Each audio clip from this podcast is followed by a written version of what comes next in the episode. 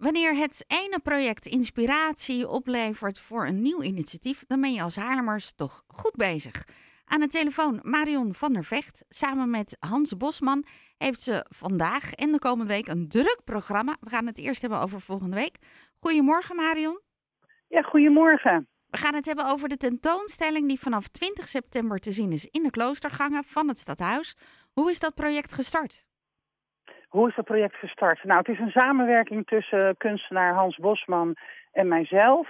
Um, ik ben zelf van het cultuurhuis Rebub. Dat is een jongere cultuurhuis waar kinderen na schooltijd uh, bezig kunnen zijn met uh, tekenen, schilderen, huiswerk maken. Maar alles met de rode draad kunst en cultuur.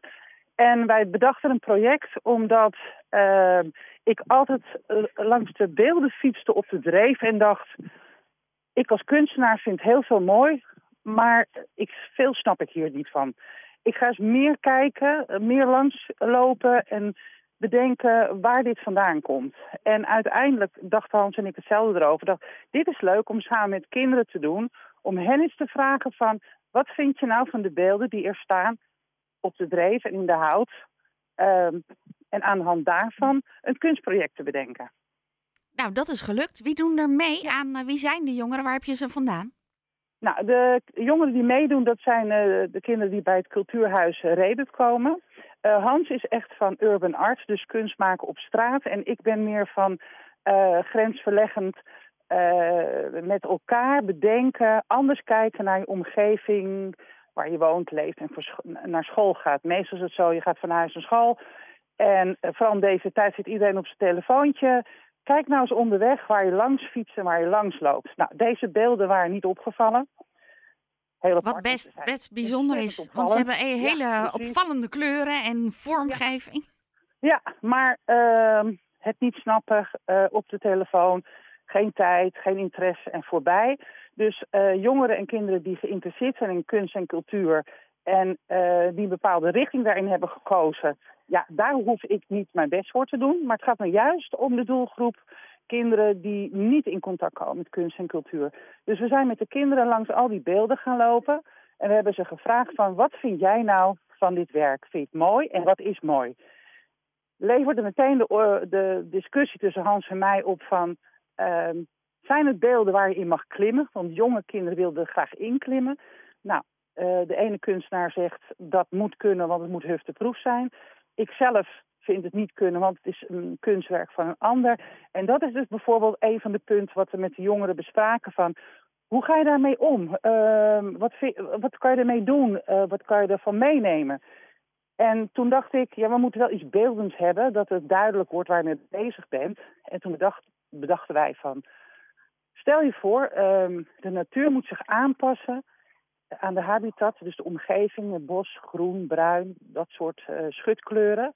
Maar stel je voor dat de natuur zich nou eens moest aanpassen aan de kunstwerken. De kunstwerken die op de dreef staan. Dan heb je een heel ander verhaal. Dus vandaar dat we alle kinderen een vogelhuisje hebben gegeven. En dat vogelhuisje zijn gaan beschilderen. Um, aan de hand van het kunstwerk wat ze hadden uitgekozen, wat op de dreef staat. De vogelhuisjes hebben we toen op uh, houten palen bij de kunstwerken gezet.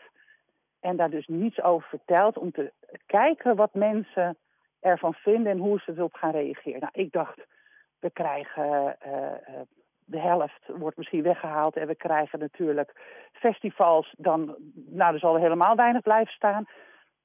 Tot mijn verbazing, twee maanden heeft het gewoon gestaan. Dat is leuk. En toen gingen mensen op een gegeven moment reageren van wat is dit? En, en wat leuk en waar komt het vandaan? En uiteindelijk, ja, het is een heel verhaal hoor, want ik probeer zo kort mogelijk. Maar uiteindelijk worden dus al die vogelhuisjes uh, geëxposeerd in de resten van het stadhuis. En de kinderen zijn gefotografeerd met hun beschilderde vogelhuisje. Um, en dat is daar ook te zien. En ze hebben ook een brief geschreven aan de kunstenaar, uh, waarvan ze het kunstwerk hadden uitgekozen, om te vertellen waar ze mee bezig zijn. En het leuke is dat die hele groep uh, nu weet wat je kan doen in een, in een publieke ruimte. En dat je geprikkeld wordt, dat je anders naar je omgeving gaat kijken. Dat heeft geresulteerd dat we gewoon eigenlijk naar uh, deel 2 gaan om met deze groep verder te gaan. Maar er is ook een hele groep jongeren die zich al aangemeld heeft van... maar dat willen we ook. Dus daar gaan we ook weer opnieuw mee starten. En dat is eigenlijk wat we willen bereiken. Kijk nou eens naar je omgeving. ehm, verdiep je in kunst, cultuur, kunstenaars.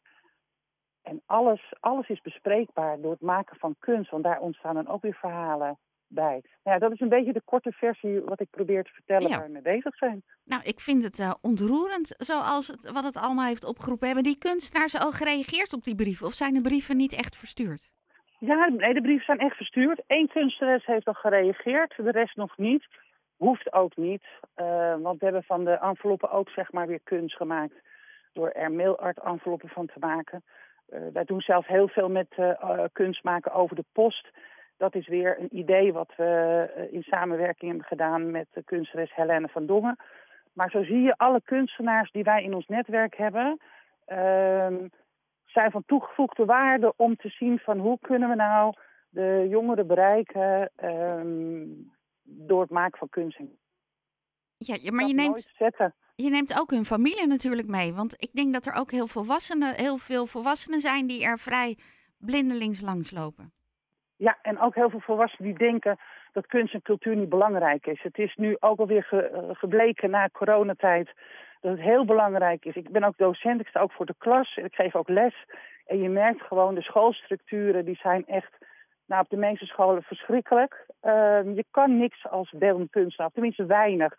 Dus ik dacht, nou, nu kan ik op school wat betekenen. Moet je toch in je structuur aanpassen. En ik heb dan de luxe, wat ik niet op school kan doen, dat doe ik in mijn cultuur- cultuurhuis Rebub.